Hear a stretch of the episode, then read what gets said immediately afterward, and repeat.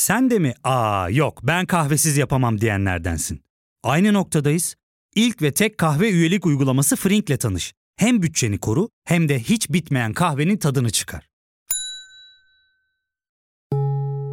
Yakınlarından terapinin onlara ne kadar iyi geldiğini dinlesen de kendin için bir şeylere başlamak zor geliyor olabilir. Ya da sevdiklerine yardım etmeye istekliyken kendi ihtiyaçlarını görebilmek. Hayvel, uzman psikologlarıyla kendi ihtiyaçlarını bulmanda sana destek olacak. Terapi yolculuğuna başlamak için detaylı bilgi bölümün açıklamalarında. Önce KRT'de programcı Afşin Hatipoğlu bir gün sonra da Yeni Çağ Gazetesi Ankara temsilcisi Orhan Uğuroğlu ve Gelecek Partisi Genel Başkan Yardımcısı Selçuk Özdağ saldırıya uğradı. Yaşanan bu olayların arka planını, gelişmeleri ve siyasilere yapılan diğer saldırılardan nasıl ayrıldığını ele alacağız. Trend Topik'in 66. bölümüne hoş geldiniz. Ben Nevşin Mengü.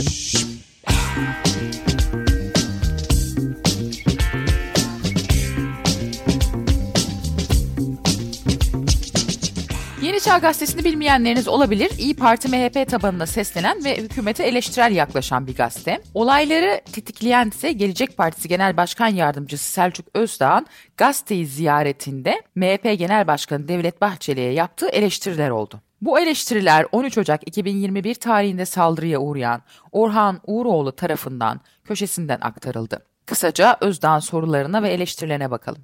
Özdağ Bahçeli'yi kastederek zat alileri 2013 yılı Haziran ayında tırmanan Gezi Parkı şiddeti, 2014 yılında gerçekleşen 6-8 Ekim olayları, 2015 yılının ikinci yarısından itibaren yeşeren Hendek terörü, 15 Temmuz 2016'da vuku bulan FETÖ işgal denemesi, ülkemizin mahvı için kurgulanan iç ve dış düşman saldırılarıdır diyerek tarihi gerçeklere bir atıf yapmış. Merakımızı mucip kılansa mesela 17-25 Aralık olayları hakkında niçin tek söz dahi sarf etmediğidir. Zira o günlerde çalışma odasındaki saati 17-25'e sabitleyip o haftayı yolsuzluk haftası bile ilan etmişti. Hatta hesap sormaya yeminler etmiş bugün hain ilan ettiği Can Dündar'la aynı saatin önünde röportaj bile yapmıştı. HDP'nin kapatılmasına ilişkin eleştirileri sonrasında Özdağ devam ediyor. Memleket meselesi olduğunda mangalda kül bırakmayan Sayın Bahçeli, esasen taşın altına elini koymaktan ziyade taşın altına elini koyan insanların gölgesinde sorumluluk almadan yetkili olmaya çalışan, güç devşiren bir siyasetçidir. Tıpkı Başbakan Yardımcısı olduğu dönemde Öcalan'ı kurtarmak için idam cezasını kaldıran yasal düzenlemeye sessiz kalarak zımni destek verdiği gibi. Akabinde 57. hükümet ortaklığında Öcalan'la İmralı'da devam eden müzakerelerde sessiz kaldığı gibi. Evet bu yazıyı köşesinde taşıyan gazeteci ve eleştirileri yapan siyasetçi saldırıya uğradı. Uğuroğlu saldırıyı görece hafif atlattı. Selçuk Özdağ'a saldıranlar 5 kişiydi. Ellerinde sopalar ve silahlar vardı. Özdağ'ın saldırı sonrası vücudunda kırıklar oluştu. Aslında Özdağ'ın bu eleştirilerine ilk tepki MHP Genel Başkan Yardımcısı Semih Yalçın'dan gelmişti. Yalçın Özdağ'ın Fethullah Gülen öven bir videosunu yayınladı. Saldırının bu atışmanın ardından gelmesi dikkat çekti. Zira saldıranlar Özdağ'a Fethullah Gülen'le ilgili sözleri sebebiyle saldırdıklarını söylediler. Saldırının ardından Gelecek Partisi Genel Başkanı Ahmet Davutoğlu Özdağ hastanede ziyaret etti ve Cumhurbaşkanı ile Devlet Bahçeli'nin saldırıyı kınamalarını istedi. Bu herhangi bir saldırı değildir bir adi suç değildir. Kişisel husumetten kaynaklanan bir saldırı değildir. Dün Afşin Hatipoğlu'na, bugün Selçuk Özdağ, gazeteci Afşin Hatipoğlu ve ondan sonra da hemen sonrasında da Orhan Uğuroğlu'na yapılan saldırılar millet düşmanı, demokrasi düşmanı, insan düşmanı bir mahfilin Türkiye'yi herkesin korku bariyerlerine çarptığı, insanların huzur içinde sokağa çıkamadığı, cuma namazına giderken bile saldırıya uğrayabileceği güvensiz, istikrarsız bir dikta, bir otoriter rejim ülkesi olduğu intibanı yaratmak isteyen ve insanların yüreklerine korku salmak isteyen bir çete tarafından gerçekleştirildiği aşikardır. Ancak piyonlara bakarak yanılmamak lazım. Bu piyonların arkasında kimler varsa ve Türkiye'yi tekrar 90'lı yılların faili meçhullerine götürmek isteyen kimlerse buradan onlara bütün Gelecek Partisi kadrosu ve bugün bizimle dayanışma sergileyen bütün siyasi kesimler, basın mensupları, sivil toplum kuruluşları adına buradan sesleniyorum. Asla bu senaryonuzun gerçekleşmesine izin vermeyeceğiz. Bugün bütün siyasi partiler aradılar, açıklamalar yaptılar. Hepsine teşekkür ediyorum. Şu ana kadar resmen liderleri bazında açıklama yapmayan iki parti var. Türkiye yönetmekte olan iki parti. Ne Sayın Cumhurbaşkanı ne de Sayın Bahçeli şu ana kadar bu alçakça saldırıyı kınayan bir açıklama yapmadılar. Saldırıyı duyar duymaz yaptığım açıklamada Sayın Cumhurbaşkanı'na çağrıda bulunmuştum. Ve buradan da söylüyorum. Bizim birinci derecede muhatabımız Sayın Cumhurbaşkanı'dır. Şu ana kadar 10 saat geçti. Sayın Cumhurbaşkanı çok sıradan bir olay için hemen açıklama yapıp kendisi gibi düşünmeyenleri teröristlikle itham ederken bugün Ankara'nın ortasında bir siyasi terör yaşandı. Bu bir terör faaliyetidir. Savcılıklar bu soruşturma yaparken bir terör faaliyeti ve Türkiye'de demokratik düzeni yıkmaya dönük bir faaliyet olarak araştırmalı ve soruşturmalıdırlar. Çünkü bu herhangi bir saldırı değil, bu Türkiye'de rejimi değiştirmeye ve bir dikta rejimi kurmaya isteyenlerin hedeflerine dönük bir saldırı ve açık bir şekilde Türkiye'deki demokratik düzeni yıkma parantezi içinde ele alınmalıdır. Çünkü saldırıya uğrayan kişi bir partinin, yükselen bir partinin, kararlı ve ciddi bir muhalefet sergileyen bir partinin genel başkan yardımcısıdır. Sayın Cumhurbaşkanı'ndan açıklama bekliyoruz. Başka hiçbir AK Parti yetkilisinin kınama bile yapmadıkları üstü örtülü, imalı sözlerle yapacakları açıklamalar bizi bağlamaz, bizi tatmin etmez. Hiçbir bakanın açıklaması da bizi tatmin etmez. Sayın Cumhurbaşkanı çıkmalı ve bu bir siyasi terör faaliyetidir. Bu terör faaliyeti karşılıksız kalmayacaktır demelidir. Dememesi halinde ve susması halinde açık söyleyeyim bu tür saldırılar yapanları teşvik etmiş olur. Sessiz kalmak teşvik etmektir. Sayın Bahçeli de Genel Başkan Yardımcısının son günlerde Sayın Selçuk Özdağ hedef alan açık tehditleri, hakaretlerinden sonra çıkıp açık bir şekilde bu terör faaliyetini kınadığını ifade etmelidir. Türkiye'nin milli birliğini, beraberliğini korumak sadece dağdaki teröristlerle mücadele etmekte olmaz. Ankara'nın ortasına terör inmişse, Ankara'nın ortasında siyasileri, gazetecileri tehdit ediyorsa, saldırıyorsa, öldürmeye teşebbüs ediyorsa terör Ankara'ya inmiş demektir. Biz buna izin vermeyeceğiz. Gözler bir taraftan tabii Semih Yalçın'a çevrildi. Semih Yalçın Nagihan Alçı'ya röportaj verdi. Bizim hareketin delisi çoktur, talimat falan dinlemezler dedi ve şunları söyledi. Nagihan Hanım Selçuk Özdağ ben Keçiören'den tanırım. Cemaziye evvelini bilirim. Kendisini hiç sevmem bunu da gizlemem. Açık açık söylerim. Sosyal medyada da ifade ettiğim gibi hayatı boyunca çıkarları için yan yana yürüdüğü herkesi satmış Talleyrand isimli Fransız politikacıya benzetiyorum kendisini. Son olarak gereksiz yere Sayın Bahçeli'ye saldırdı. Bu saldırısı çok ağrıma gitti Nagihan Hanım. Ben de o nedenle kendisine cevap verdim. Benim üslubum çok ağırdır doğru ama durduk yerde kimseye sataşmam. Üstelik sözlü polemikle bu saldırının ne ilgisi var? Saldırı yapacak insan önceden böyle önden sözlerle yüklenir mi? Saldırı yaptıracak insan Bilakis sinsi davranır, ses etmez. Ben mertçe tavrımı ortaya koydum. Bu saldırılarla benim hiçbir ilgim ve bilgim yok. Olması mümkün değil. Özdağ saldırıyı T24 sitesinden Murat Sabuncu'ya anlattı. Sabuncu ayrıca Özdağ Semih Yalçın'ın açıklamalarını da sordu. Eğer silahım olsaydı üzerimde silahımı çekseydim çünkü bir adam sürekli bana silah doğrultuyordu biz kavga ederken. Göz ucuyla ona bakıyordum.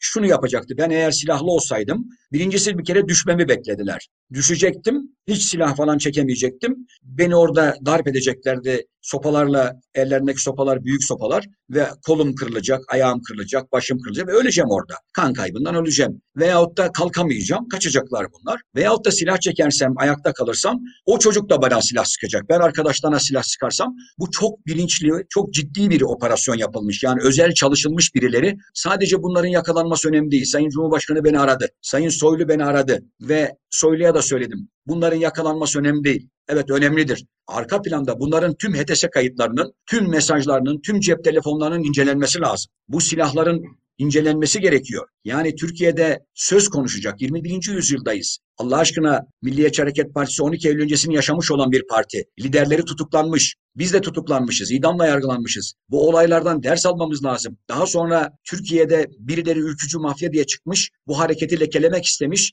ve bundan da muzdarip olmuşuz. Bundan da ders almak lazım. Sayın Bahçeli eğer bu olayı niye kınamadığını anlayabilmiş değilim. Bunu başkaları da yapsa ee, kınayacak veya kendi hareketinden birileri de yapsa hatta kendi kulağından tutup bunları emniyete teslim edecek, savcıya teslim edecek ve dönecek diyecek ki geçmişte olduğu gibi geçmişte şunu söylüyordu ben sokaklardan ülkücüleri çekiyorum ifadesini kullanıyordu. Evet. Bunu yapması gerekirdi. En azından beni araması gerekiyordu. Ben çünkü bu hareketin bence bir ismiyim. Belki önemli bir ismi değilim ama bir ismiyim ben. Selçuk Bey, e, şimdi MHP'ye tabii geleceğim. E, MHP Genel Başkan Yardımcısı Semih Yalçın ki polemikleri özellikle Twitter üzerinden kendisiyle yaptınız. Nagihan Alçı Habertürk'te konuştu ve iki tane cümlesi var. Bir tanesi bu acılar çektik, şiddete karşıyız diyor. Ama bir taraftan da bu hareketin delisi çoktur diye bir cümle kullanıyor. Şimdi evet. siz de ülkücü kökenden gelmiş bir insansınız. Yani mesela bu hareketin delisi çoktur ne demek Selçuk Şimdi Bey? bu zımnen mefhumu muhalifinden bizim herhangi bir talimat almadan arkadaşlarımız her şeyi yapabilirler. Yani herhangi birini gidip dövebilirler, silah sıkabilirler, öldürebilirler, tehdit edebilirler. Yani bu o manaya gelir. Bir de çile çekmişiz acılar. Acıları ben çektim. Semih Yalçın ne acı çekmiş Allah aşkına. Ben 12 Eylül öncesi gençlik lideriyim. Manisa'da ve orada ailem hariç 12 Eylül'de idamla yargılanan bir arkadaşıyım. 28 Şubat'ta 3 defa atılmış birisiyim. Ben Türkeş'e de kafa tuttuğumda, o zaman Muhsin Bey'le siyaset kurduğumuzda o zaman da saldırdılar bize. Hain dediler. Zaten genelleme yapmayacağım ama bir tırnak içinde söyleyeceğim. Bu sağın haini bitmiyor. Tırnak içinde söyleyeceğim solcu arkadaşlar da darılmasınlar. Bu solun döneği bitmiyor. Bu siyasal İslamcıların da kafirleri bitmiyor bir türlü.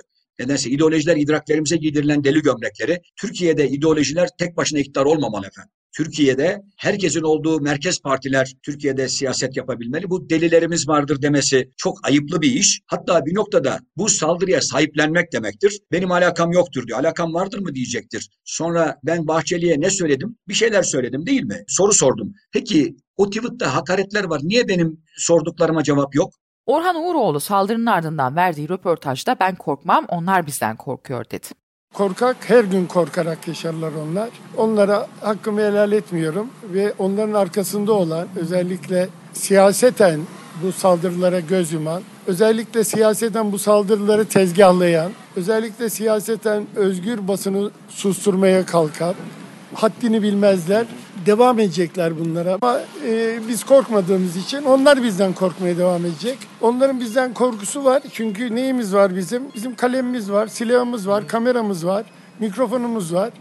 Bizim en büyük silahımız basın mesleğimiz, özgür gazeteciliğimiz ve Özgür Yeni Çağ gazetesi. Saldırıları AK Parti'den kınayan isimler oldu. Cumhurbaşkanı Yardımcısı Fuat Oktay ve İletişim Başkanı Fahrettin Altun, Adalet Bakanı Abdülhamit Gül ve Naci Bostancı bunlardan bazılarıydı. Çok garip olansa belli başlı TV kanallarının bu saldırılara yayın akışlarında hiç ama hiç yer vermemesiydi. Ya fark ettin mi? Biz en çok kahveye para harcıyoruz. Yok abi, bundan sonra günde bir. Aa, sen Frink kullanmıyor musun? Nasıl yani? Yani kahvenden kısmına gerek yok. Frink'e üye olursan aylık sadece 1200 TL'ye istediğin çeşit kahveyi istediğin kadar içebilirsin. Günlük 40 TL'ye sınırsız kahve mi yani? Çok iyiymiş. Aynen. Hatta şu anda 200 TL'lik bir indirim kodu da var. E hadi hemen indirip üye ol da bu fırsatı kaçırma. Terapiye başlamak, içinden çıkamadığın döngüleri kırmak, bazı yanlış bulduğun kararlarını değiştirmek ve kendinle beraber daha huzurlu bir yaşam inşa etmek için atabileceğin en değerli adımlardan biri. Hayvel ile yoğun yaşam tempona uyum sağlayarak online terapi seanslarını takvimine göre ayarlayabilirsin. Bini aşkın uzmandan sana en uygun terapisti seçebilir, podb10 koduyla indirimden yararlanabilirsin. Detaylı bilgi açıklamalardaki bağlantıda. Saldırılarla Türkiye sarsılırken Gelecek Partisi Genel Başkanı Ahmet Davutoğlu Karar Gazetesi'ne röportaj verdi. YouTube'da canlı yayınlanan programda konuşan Davutoğlu, Cumhurbaşkanı'nın Selçuk Özdağ aramasını değerlendirdi ve Cumhur İttifakı'nı kastederek Erdoğan şu anda vesayet altında dedi. 15 Temmuz benzeri girişimler olabilir imasında bulundu. Şimdi bunu konuşmak istemezdim ama Sayın Özdağ'da bu telefon görüşmesini dinledim ve kendisinden izin istedim. Bu soru gelirse telefon görüşmesinin mahiyetiyle ilgili ne söylememi, ne, neler geçti diye sorduğumda bir kere Sayın Erdoğan bu telefon görüşmede geçmiş olsun demiyor. Dememiş. Hayır. Bu telefon görüşmesinde failleri bulacağız, cezalandıracağız da demiyor. Söylediği Selçuk Bey ne oldu hayrola? Ve telefon görüşmesi olaydan 10 saat sonra falan yapılan bir telefon görüşmesi. Cumhurbaşkanlığı makamında olan birisi mutlaka o bilgileri alır ondan sonra telefon açar. Değil mi? Yani normalde telefon açacaksanız ve arkasından Ankara'da mı oldu olay, Ankara'da mısınız diye soruyor. Şimdi bu olayı ciddiye almamaktır. Olayı önemsizleştirme çabasıdır. Muhatabınız 17 dikişle hastanede yatıyor. Siz onu arıyorsunuz ve bir devlet insanı en büyük siyasi hasma olsa ki öyle değil. Selçuk Bey AK Parti siyaset yapmış biri. AK Parti Genel Başkan Yardımcısı tabii, değil mi? Tabii benim dönemde Genel Başkan Yardımcısı daha sonra devam etmedi ama şimdi böyle önemli görevlere gel. Sonra da 15 Temmuz Araştırma Komisyonu Başkan Yardımcısı. Evet. Yani Sayın Erdoğan güvenerek kendisine bunu ver, görev veren Sayın Erdoğan. Ve o dönemde FETÖ'den ne tür tehditler aldığını ben biliyorum. O görevi yaptığı esnada sorduğu sorular sebebiyle. Şimdi böyle bir insanı arıyorsunuz. Acıyı paylaşım. Dedim ya sureta. Ama muhtemeldir ki Sayın Erdoğan, Sayın Bahçeli'den gelecek tepkiden çekiniyor. Eğer Sayın Özdağ AK Parti olduğu sırada ya da bugünkü AK Parti milletvekillerinden biri Allah korusun diye. Allah muhafaza eylesin. Allah muhafaza eylesin. Cuma namazına giderken böyle bir saldırıya muhatap olsaydı, Sayın Erdoğan acaba hangi dili kullanırdı? Cumhurbaşkanı hükümet sistemi geldiğinde Sayın Cumhurbaşkanı'na söyledim. Yani bu Erdoğan'ı koruyan bir söylem mi hayır, sizinkisi? Hayır, Erdoğan Nedir yani? eleştiriyorum yani. Şu, kastettiğim şey şu. Adım adım Türkiye Erdoğan'ın liderliğinde diyeyim ama Erdoğan vesayet altında şu anda. Erdoğan şu anda vesayet altında. Kimin vesayet, vesayet altında? E, 28 Şubatçıların vesayeti altında. Açık ve net altını çizerek söylüyorum. 28 Şubat'ta Türkiye'de otoriter bir deli gömleği Türkiye'ye gidilmek isteyenler Sayın Erdoğan kuşatmış durumda. Geniş kitleler aman kazandığımız başörtü özgürlüğü gibi özgürlükler gitmesin diye verdikleri desteği Erdoğan maalesef 28 Şubat artıklarına havale ediyor. Ne olacak biliyor musunuz? Ve bunu kendisine de ifade etmiştim AK Parti içindeyken. Şimdi açık söylüyorum. Bu FETÖ taktiğidir. FETÖ şunu diyordu temelde. Erdoğan gitsin ya da Davutoğlu gitsin, Abdullah Gül gitsin. Halktan destek alsınlar, kitleleri mobilize etsinler ama Ankara'da devleti ben yöneteyim. Ve Erdoğan'ın omuzları üzerinden bir yerlere ateş ediyorlardı. Ve hedefleri vuruyorlardı. Bir korku dönemi, yani 2011'de hukukta de sıkıntısı olanların bir şekilde Pensilvanya uğrama şeyi oradan geliyordu. Ama görünüşte ülkeyi Erdoğan yönetiyordu. Şimdi de bu kez 28 Şubatçılar Türkiye'de otoriter bir yönetim kurma heveslileri. Avrasya modeli falan diyerek Türkiye'yi demokratik değerlerden uzaklaştırma heveslileri ki ben dış politikada Avrasya ekolünün en öncelikli olarak hani Avrupa Birliği ile dengeliyorum hani diyenlerden biri olarak söylüyorum. Bu kez onlar kendileri gidip Konyalı muhafazakar bir seçmenden, Diyarbakırlı muhafazakar bir Kürt'ten veya Karadenizli milliyetçi bir birinden veya o, o, bunlardan oy alamayacakları için bırakalım oyu Erdoğan alsın ama ülkeyi biz yönetelim diyorlar. Aynen FETÖ gibi. Sonraki aşamada ne yapacaklar biliyorsun? Aynen FETÖ gibi 15 Temmuz'da FETÖ'nün yaptığı gibi Erdoğan'ı da tasfiye ederek olaya bütünüyle el koymaya çalışacaklar. Ben bunu Sayın Erdoğan'a Cumhurbaşkanı hükümet sisteminin başladığı gün söyledim. O gün kimse beni, beni televizyonlara çıkarmaya cesaret edemedi ama bir gazete, şu anda adımı anmakta onlar da çekiniyor ama bir röportaj verdim detaylı şekilde burada bir tuzak var. Bu tasarı kabul edilirse bir adım sonrasında kimsenin kontrol edemeyeceği bir otoriter rejim kuracaklar Türkiye'de dedim. Görüyordum olanları. Ka- sadece kaygılıyım ifadesini verdiler. Şimdi de Sayın Erdoğan'ı buradan uyarıyorum. Ve AK Parti kitlelerini, AK Parti'de hala kaldığına inandığım aklı başında herkesi uyarıyorum. Bundan sonraki ilk aşamada Sayın Erdoğan da tasfiye edilecek ve Türkiye'de muhafazakarların o geniş kitleler böyle aldatıldığı için söylüyorum. Bir daha başı dik bir şekilde dolaşamayacakları tarzda bir otoriter rejim kurulacak. Davutoğlu'nun bu çıkışına MHP lideri Devlet Bahçeli yazılı bir açıklamayla yanıt verdi. Bahçeli Davutoğlu röportaj yapan 3 gazeteciyi hedef aldı ve şunları yazdı. Bir yanda 20 Ocak 2021'de Amerikan başkan değişimi, diğer yanda Serok Ahmet'i sivriltme çabaları, Karar Gazetesi'nde köşe tutmuş sahte gazetecilerin kışkırtmaları. Bunlara ek olarak malum siyasetçi ve gazetecilere saldırılar birbirine eklemlenmiş kuşkulu gündem konularıdır. Karar Gazetesi'nin kiralık köşe yazarları mesela Elif Çakır, mesela Yıldıray Oğur, mesela Taha Akyol ve diğer köşesiz sözde yazarlar. MHP'yi hafife almasınlar, MHP'ye kara çalmasınlar. Çünkü kazdıkları kuyuya çoktan düşmüşler, kızarmayan yüzleriyle yakayı ele vermişlerdir. Bilhassa Taha Akyol MHP'yi bilir. Tavsiyem mezkur sipariş üzerine yasan isimlerle birlikte Serok Ahmet'e bizi acilen anlatmasıdır. Taha Akyol Bahçeli'ye Karar Gazetesi'ndeki köşesinden cevap verdi. Akyol'un yazısı sosyal medyada sıkça paylaşıldı. Bir düşünce mirası olarak milliyetçiliği haddeden geçmemiş şiddet içgüdülerinin seviyesine düşürmekten herkes sakınmalıdır. Düşünceye de ülkeye de zarardır. Bana ve yazar arkadaşlarıma hakaret edenlere hedef gösterenlere benim söyleyeceğim budur. Allah'ıma hamdolsun eli sopalı adamlarım yok hiç de özenmedim. Elimde kalemim var sadece kitaplarımı, belgesellerimi, yazılarımı yazdığım kalem. Orhan Uğuroğlu'na saldırıyla suçlanan iki kişi ifadeleri alındıktan sonra adli kontrol şartıyla serbest bırakıldı. Selçuk Özdağ'a saldıran iki kişi tutuklanırken üç kişiyle ilgili de arama kararı çıkartıldı. Bu kararın ardından Twitter'da MHP il ve ilçe yöneticilerinin davanın savcısını sert bir dille eleştiren tweetleri dikkat çekti. Tweetlerde savcı Alparslan Tufan, Cumhuriyet'in savcısı mısın? Serok Ahmet'in mi? Yazıları ön plandaydı. Garip gelişmeler birbirini takip ederken Adalet Bakanı Abdülhamit Gül Ankara Cumhuriyet Başsavcılığını ziyaret etti. Ama asıl tuhaf gelişme savcıyı hedef alan bu tweetleri atanlarla ilgili bir türlü soruşturma başlatılmaması oldu. İçişleri Bakanı Süleyman Soylu, Türkiye Gazetesi yazarı Fuat Uğur'a röportaj verdi, saldırıları tepkisel olarak değerlendirdi. Bize güvensinler en ufak bir hareketlilik bizim gözümüzden kaçmaz. Mesela Boğaz içindeki olay üzerine de pek çok kişi aynı şüpheleri dile getirdi. Biz zaten bu tarz bir hareketlilik olsa hemen fark ederiz ve gereken tedbirleri alırız demiyorum bakın. Tedbirlerimiz ve planlarımız zaten hep hazır ifadesini kullandı. Olayların daha tabiri caizse dumanı üstünde. Gazeteci Fehmi Koru Karar Gazetesi'ne verdiği röportajda AKP'nin sessizliğini eleştiriyor. Eski Türkiye'de tamam yani sansür vardı, baskı vardı. Abdülhamit döneminden bu yana hani bu istibdat e, dönemleri hep oldu.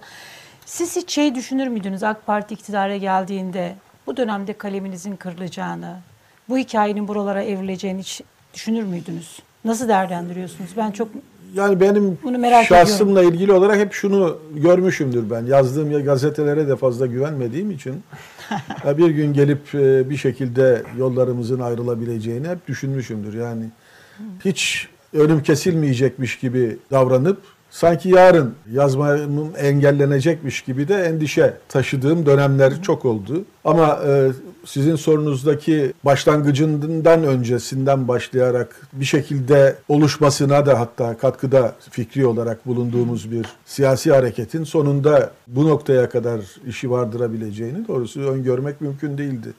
Onu ben bu kararları kimler alıyorsa onların bile öngördüğünü zannetmiyorum yani. Çünkü eğer böyle bir işe o zamandan kafalarına koyarak başlamış olsalardı bize o dönemlerde gösterdikleri saygıyı herhalde o dereceye kadar çıkartmazlardı. Dolayısıyla bunlar e, gelinen noktanın e, zorladığı şeyler olarak görüyorum. Medyaskop'a konuşan Ali Bayramoğlu ise yeni bir döneme girildiğini işaret ediyor. Daha önceki gelişmelerle birlikte ele alınırsa yani Selçuk Özdağ'ın MHP'ye getirdiği, Bahçeli'ye getirdiği eleştiriler, bunları yeni çağ üzerinden bir ara dile getirmesi, e, hem Özdağ'ın hem e, dile getiren Uğuroğlu'nun da köken olarak ülkücülükten geliyor olmaları, bütün bunlar faşizan bir tartışmanın ya da faşizan usullü bir siyasi hesaplaşmanın önce ipuçlarını veriyorlar. Diğer taraftan baktığımız zaman tabii siyasi alana, özgürlük alanına, ifade alanına yönelik şiddetin ortaya çıkması, şiddet endişesinin daha doğrusu kuvvetli belirmesini ifade ediyorlar. Çünkü bir eleştiri karşısında gelen bu şiddet tepkisi, bu şiddet tepkisine gelen yorumlar ya da gelmeyen yorumlar, iktidar tarafının mutlak suskunluğu, MHP Genel Başkan Yardımcısının bu hareketin delisi çoktur gibi adeta itiraf edici bir tavır alışı. Bütün bunlar tabii e, bir riski uzun süredir aklımızda olan, kıyımızdan geçen bir riski e, siyasi alana sadece devlet şiddetinin değil, bu kez sokak şiddetinin yeniden karışması e, riskini aklımıza getiriyor. Bunun örneklerinden biri ya da bir e, başlangıcı, bir ilk adımı, bir denemesi gibi e, karşımıza çıkıyor ve çok endişe verici tabii. Evet, olay sizin de anladığınız gibi basit bir saldırıdan ibaret değil. Şimdi bu aşamadan sonra bu saldırılarla ilgili adli gelişmeler ne olacak merak konusu. Trend Topi'yi Podbi Medya ile birlikte hazırlıyoruz. Yeni bölümde görüşmek üzere.